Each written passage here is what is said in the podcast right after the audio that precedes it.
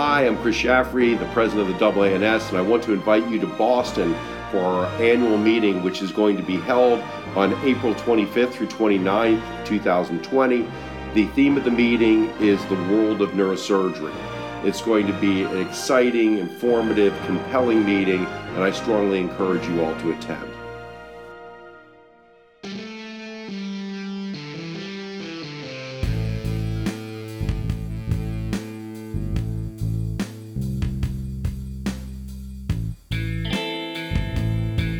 Welcome to the Neurosurgery Podcast. I'm Mike Wang, and I'm here with my co host, JP Kolcun. We are here to discuss all things neurosurgical. Hi, this is JP Kolcun, a resident in neurosurgery at Rush University. Please note that this is not a CME event, and the opinions and statements made in this podcast do not reflect those of any institution or professional organization. Now, let's get started. We are live. Great. Thank you so much for doing this, John Paul and Mike. Yeah, thank you for being here, Neil. And, and we're, we're blessed to have you here. And I think almost all our listeners will know who Anil Nanda is. But let me just let him introduce himself and a little bit about his background first. So uh, I am at Rutgers. I'm professor and chair of both the medical schools, and I, I'm the senior vice president for the Rutgers R.W.J. Barnabas Health System, which is a six billion dollar healthcare system with nine thousand doctors, and is the largest employer in the state of New Jersey. I think thirty three thousand employees. Wow. So I think I've been there about 16 months, and I'll tell people, as Robin Williams would say, I feel like a hemophiliac in a razor factory. you don't know where the blades are coming from, but it's been a lot of fun, and you know, it's always good to change culture, and culture beats, you know, culture eats strategy for lunch every day. So some of the challenges of running a system, and a little bit about myself. About 30 years ago, I got a phone call from uh, Louisiana and I said, You want a Hindu boy and his Yankee wife in the Bible Belt? You're nuts or something? And so my wife and I moved down. I told her we'll be there a year or two years. Ended up being there for almost 28 years. But we were very blessed. We built a department there, a training program. And, um, you know, I always tell people Louisiana, the DNA flows through my blood. And I had a wonderful time there. Uh, but my kids are in the Northeast, and my wife, you know, you marry a Jersey girl, she'll make sure you go back to Jersey. So Yeah, you're close to your, your sons and your daughter yeah, now, right? It's very nice. We're close to the city, and you know, so the best thing I like is I get nonstop flights anywhere I want to go. it's like a big change for me. Yeah. Great. Well, we wanted to have you talk about something very specific, and I know that you're a man of the world. You can speak about any number of topics philosophy, history, science, medicine. But you've been placed in a very interesting and I will say complex position, I think, because you're you're at this nexus in in two different ways, right? In this new job, one is, and please stop me if I'm paraphrasing incorrectly.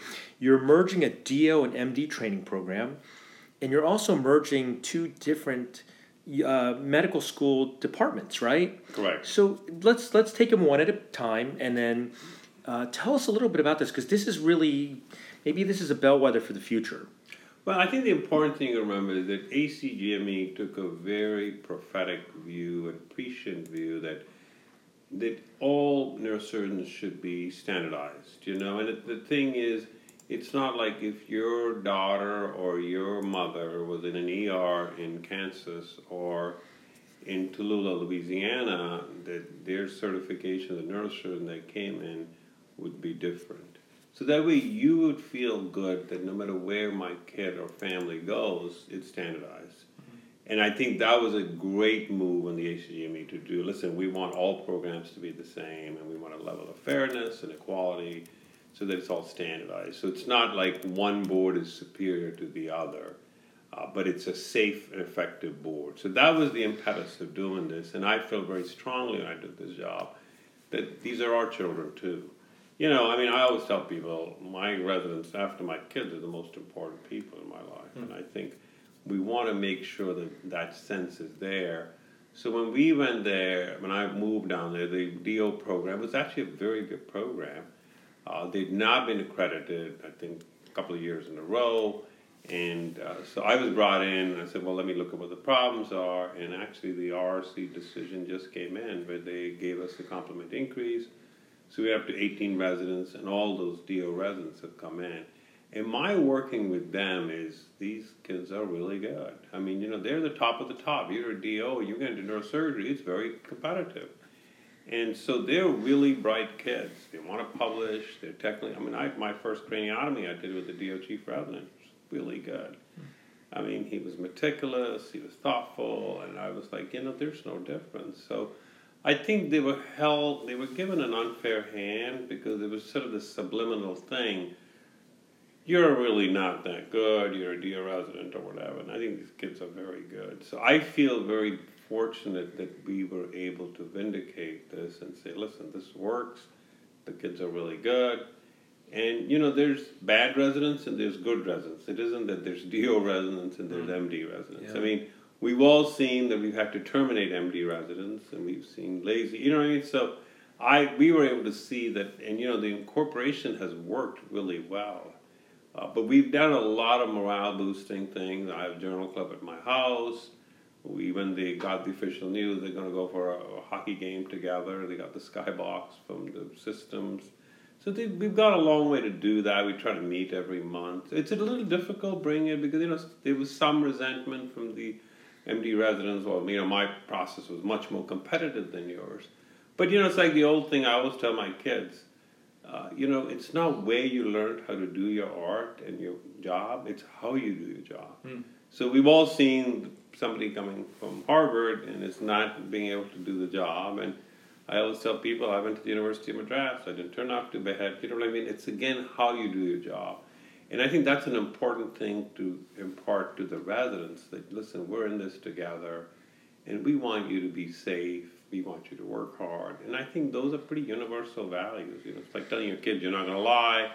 You can't have Kit Kats for breakfast, lunch, and dinner. Like that's not good for you. You need protein. You know, so I think that that's how it works. So you you still have two separate structures, right? The DO residents are at one particular system of hospitals, and the MD at the other. No, no, they're all together. Merged completely. Really? We said this can't be a slightly pregnant kind of deal. Either you're wow. full in or full out.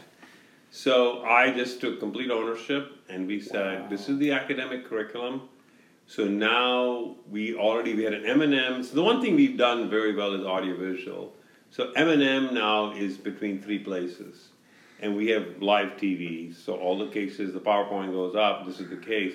I feel M&M is the moral conscience of a department. Hmm. That's a no spin zone. You can't have this, you know, I've done 3,000 cases and nobody had any complications and everybody went home right. six hours later. You know, I'm like, no, it doesn't work like that. So I think the residents need to learn that. So we merge the M&M right away. Then we have visiting professors, and Mike Wang is going to come as a visiting professor. And the only criteria for him was that if you had bench pressed 400 pounds in the past, you could come on in. But no. well, that you're too kind, Anil. No, so he's gonna. So we we and the way I did it is that, but we emphasize that you know Wednesday morning is like, you know, whether you're going to church or synagogue or temple, it's not negotiable. So everybody has to be there, and that gives a sense of community. So we've done that. Uh, we've set up an academic curriculum, and I think the res- those, and we've had a lot of workshops for the well, both the residents. So creating that esprit core has gone a long way. And I mean, I told the DRM the first time I did do a word, what's going to happen? I said, you know, I want you to be on the plenary session of the AANS. I said, I want you to do such good work that, okay, you get recognition for it. And that's our job is to inspire these kids to do a good job. Yeah, I remember when the announcement was made that you were going to take that job, that uh, several of the DO residents, because I had helped the DOs get membership in the CNS, they, they, they called me and they said, you know, thank God, because as you know, several have closed around the country, and these guys were actually worried about what was their future. Their whole future was at stake. But of course, that's not easy. I mean, I, I would expect a little pushback from the allopaths, as would be natural. But that's the easier of the two things you had to do, right? So tell us now about the other project in terms of merging. Well, you know, it's interesting. You know, we had we, sort of two medical schools had different systems and you realize New Jersey is a very anomalous market. It's uh, out of network. So, you know, I mean, I had a neurologist tell one of our endovascular neurologists every time I put a catheter in the groin, groin I charge $5,000. When I do an angiogram, I get $25,000. When I coil an aneurysm, I get $80,000. like this almost seems morally egregious. And I'm like, you know, I feel like I practiced in Louisiana for 27 years. I could have been in Costa Rica because Yeah. we did 100,000 RBRVUs and we collected about 8 million. And here you do half the RBRVUs and you're getting three times the money. Yeah. So this out of network boondoggle, which is being addressed nationally, locally, is now not that, you know, it's not an issue. So we had sort of this for profit West German economy model in one place, and the other place was sort of this East German economy model. And I think we made some progress, but you know, it doesn't happen overnight. Uh, I think it takes a while to do that. But what I like to do is bring it all together. So we do have very we have weekly, monthly meetings all the time. I, I'm complete transparency. I tell people this is our goal. This is what we're going to get here. We want to have a department that publishes over 200 papers a year. We hired a really good research scientist, Detlev Boison. He's like the emperor of adenosine. He has two R01s. He comes in, and so we have research outlets for our residents. That's what we're going to do.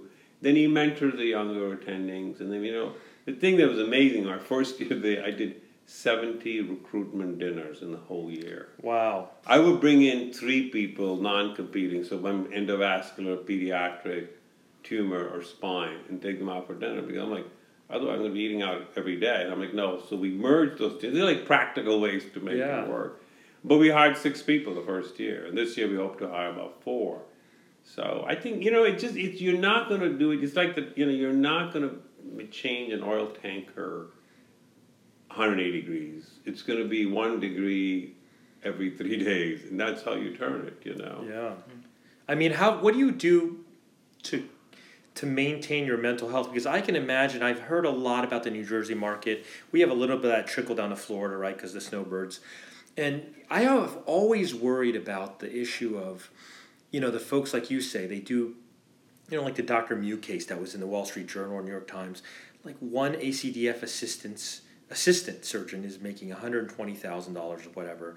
I mean, if you take if you suck that fuel out of the system, for better or worse, and I'm not casting a moral judgment, it's just everybody that's part of that system is going to go nuts. Like, what's going to happen there? How do you It's a maintain? big cultural change, and you know that was the front page of the New York Times. Yeah. Uh, and I think you got to remember this out of network bill that went into New York happened because this woman was going to have a lumbar disc taken out, and she was in network. The company's insurance company, Blue Cross, says it will give you sixty thousand dollars for the surgery for the hospital. Well, she goes and gives it to the doctor, and then the doctor says after he's taken the money, you know, this is not my full bill. You owe me another seventy thousand dollars. And then the insurance company tells her, well, he wasn't in our network, give our 60 grand back. So all of a sudden, this poor woman is stuck with $130,000 worth of bills. So she goes up to this, the uh, legislation body and it gets passed through and they make it illegal. And now New Jersey's going to do that too.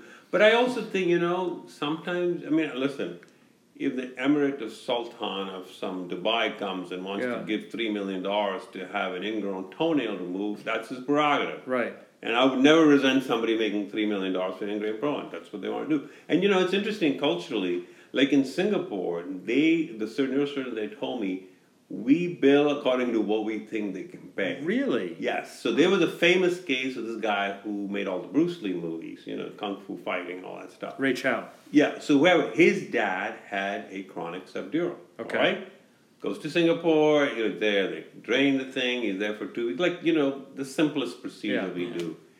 He built and collected over $150,000. Hmm.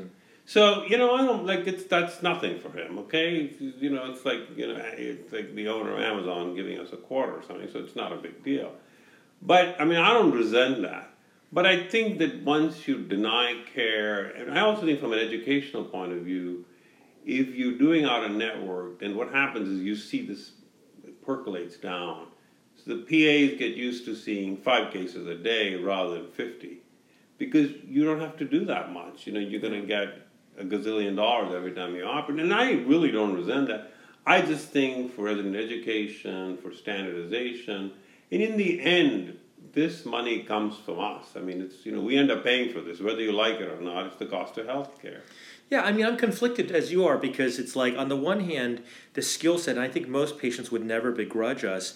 It's like, wow, you know, you should command the ability to say, this you know this surgery can be priceless right? And that's the truth that human beings health is priceless on a certain value system. And so yeah you know maybe people should charge whatever they want. On the other hand the, the system has to function right? Like people have to be able to get care. And I, I think that's where i think some of our colleagues sometimes maybe they're a little bit out of touch. Like you know you can you can really ruin a system that was working pretty well by a couple bad examples right Well, I give the example. I've done 2,200 ACDs. Okay, it's a large series. I published my series. I love ACDs, all right? So in my system, I get paid, I think in New Brunswick, $3,000 for an ACD or 4000 whatever, it's a network. Well, the guy in private practice is charging 60000 for the mm-hmm. same procedure.